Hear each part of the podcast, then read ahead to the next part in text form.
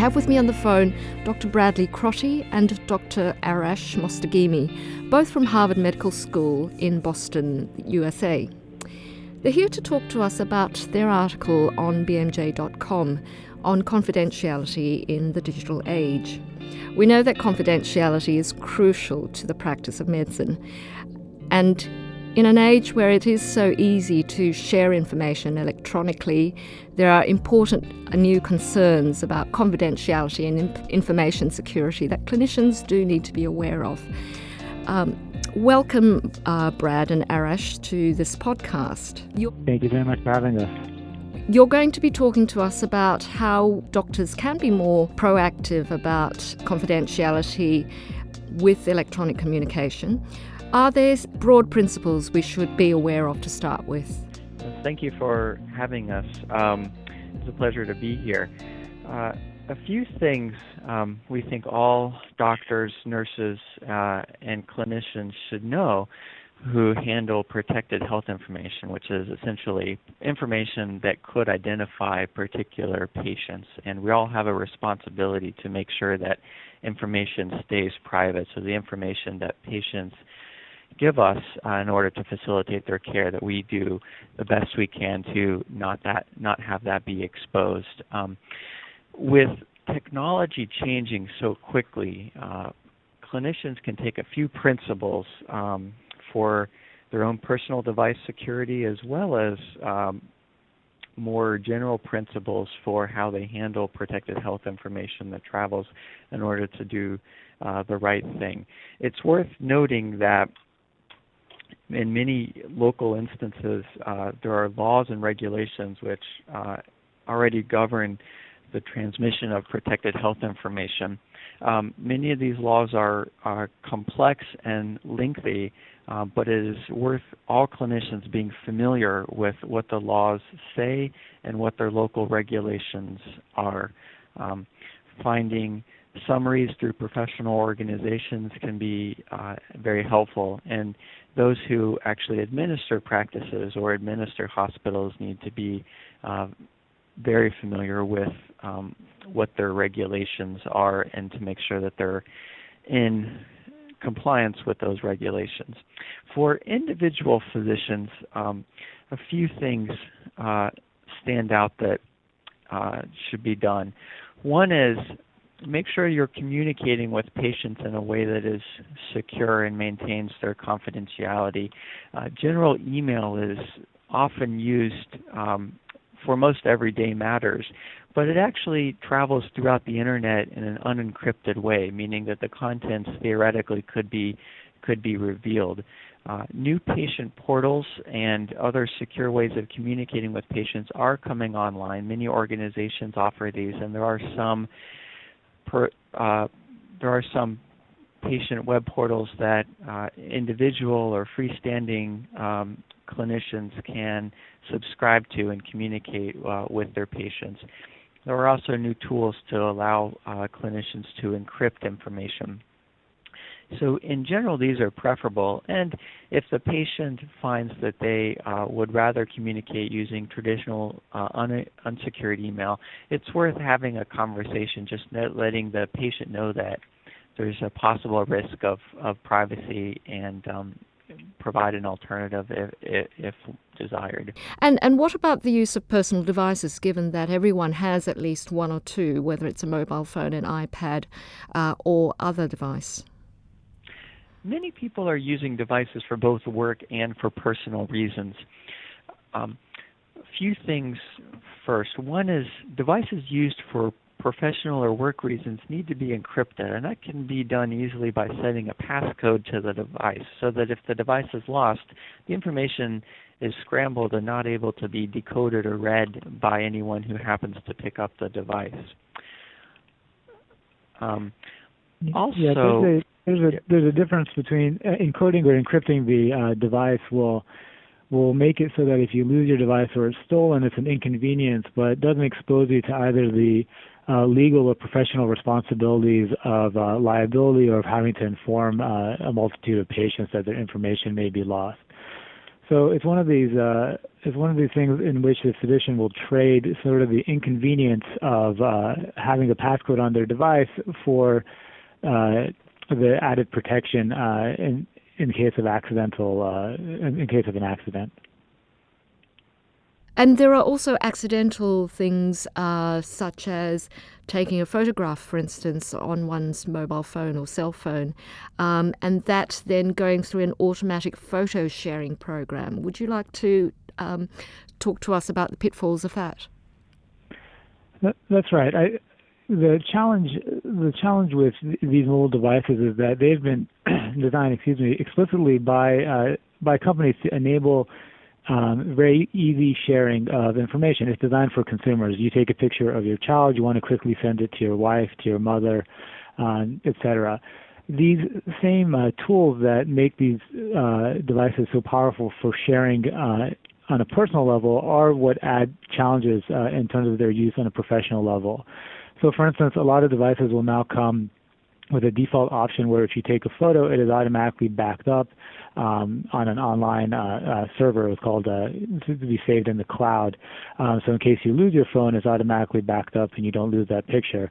Now the challenge is that the, if you take a picture of a of a patient, uh, you may not want that um, picture saved anywhere um, on on the phone or on a server that's outside of your control.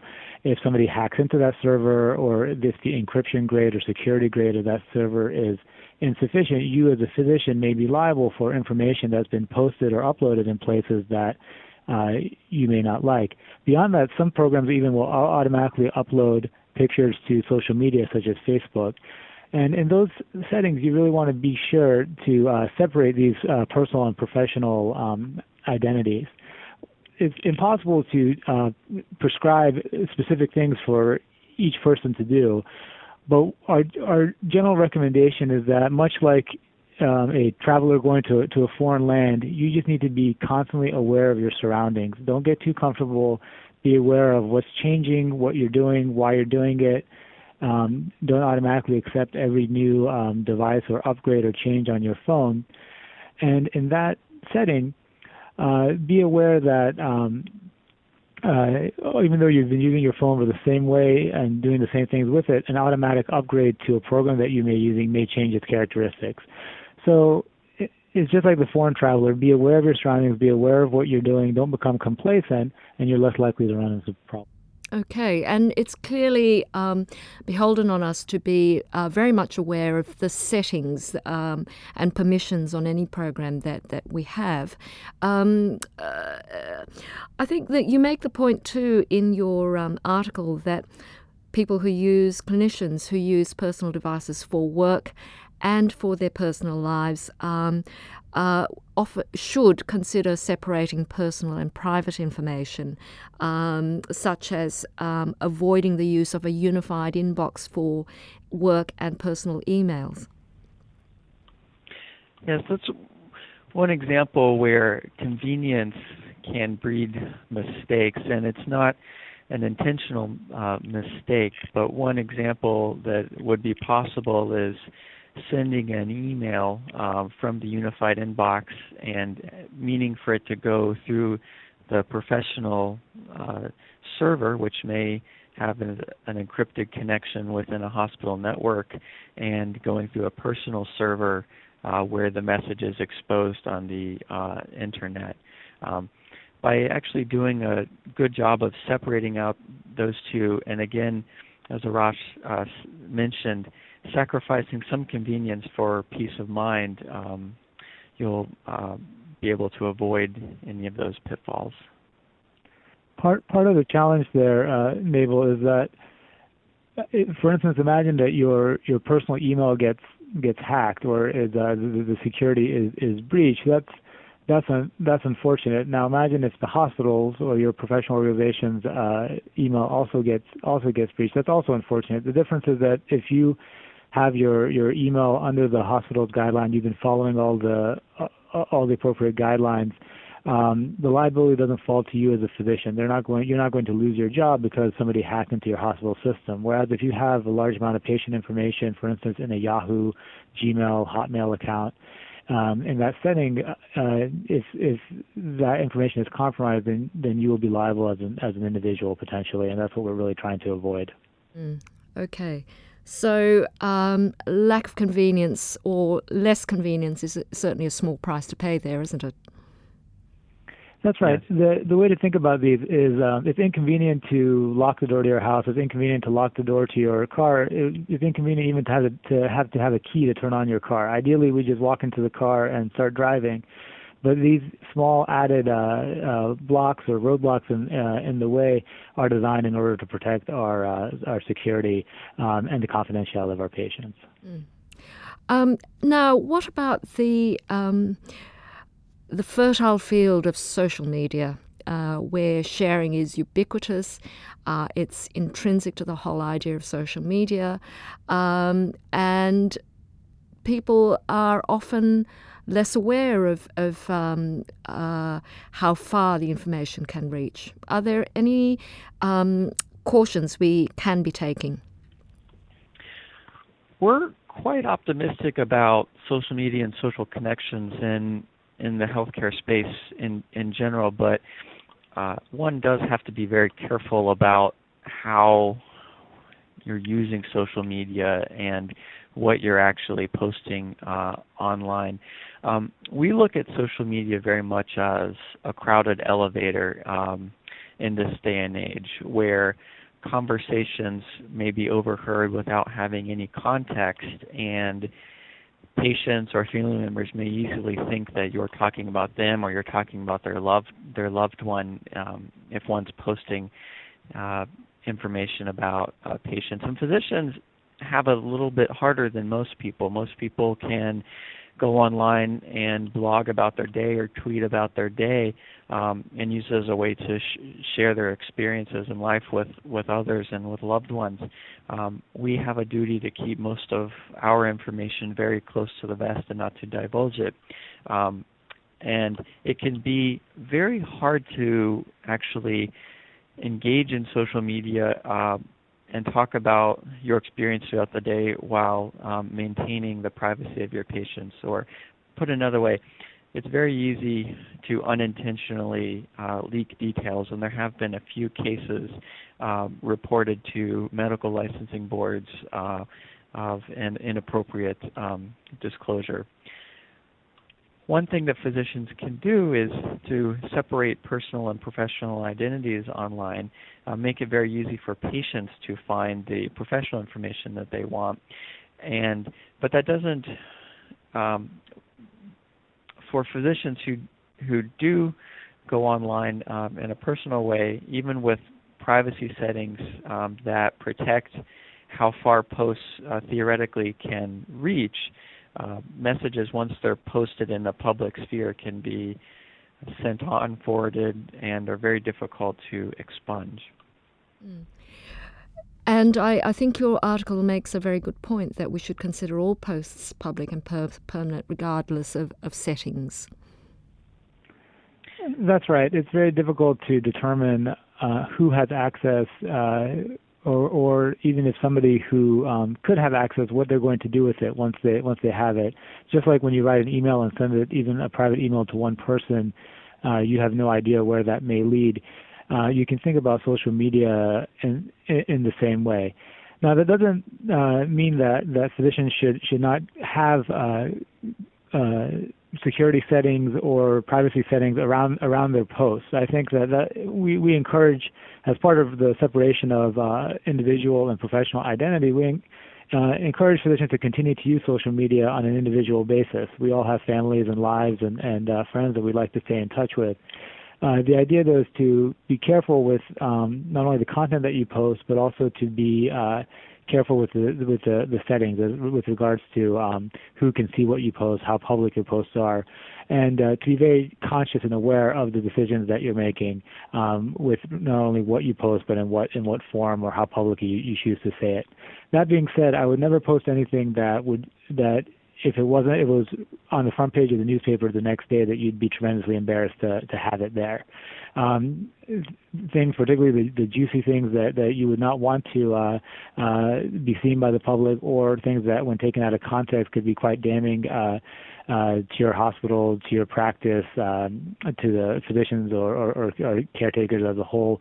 Those are just the types of things that are, are most apt to leak out and to make a big splash when they do.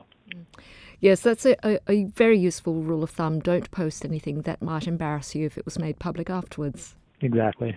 Uh, now, given that uh, uh, regulations will differ from country to country and, and even within countries, what do you suggest that physicians should be doing? it can be really tough to stay on top of uh, local, uh, state, and federal uh, regulations.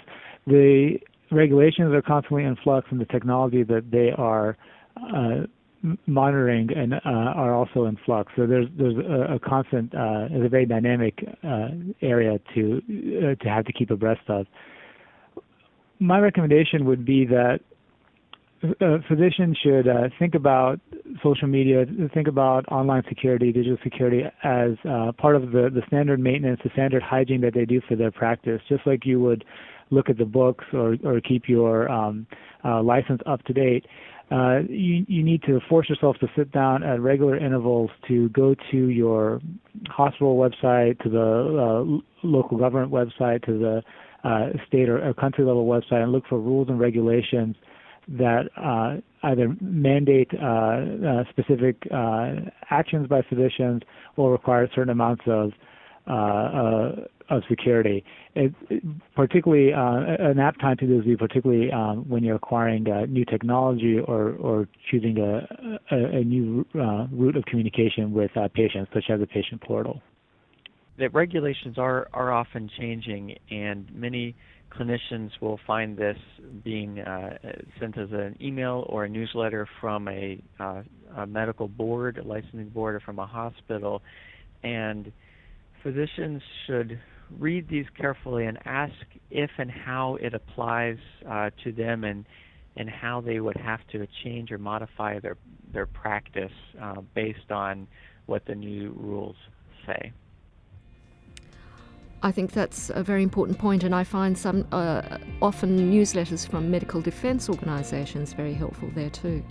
Uh, gentlemen, that was a, an extremely useful uh, discussion of the pitfalls of using uh, digital media in this uh, day and age and, and um, maintaining patient confidentiality. And you've pointed out that what we might lose in a little bit of convenience, we gain in maintaining patient trust. Thank you. Thank you.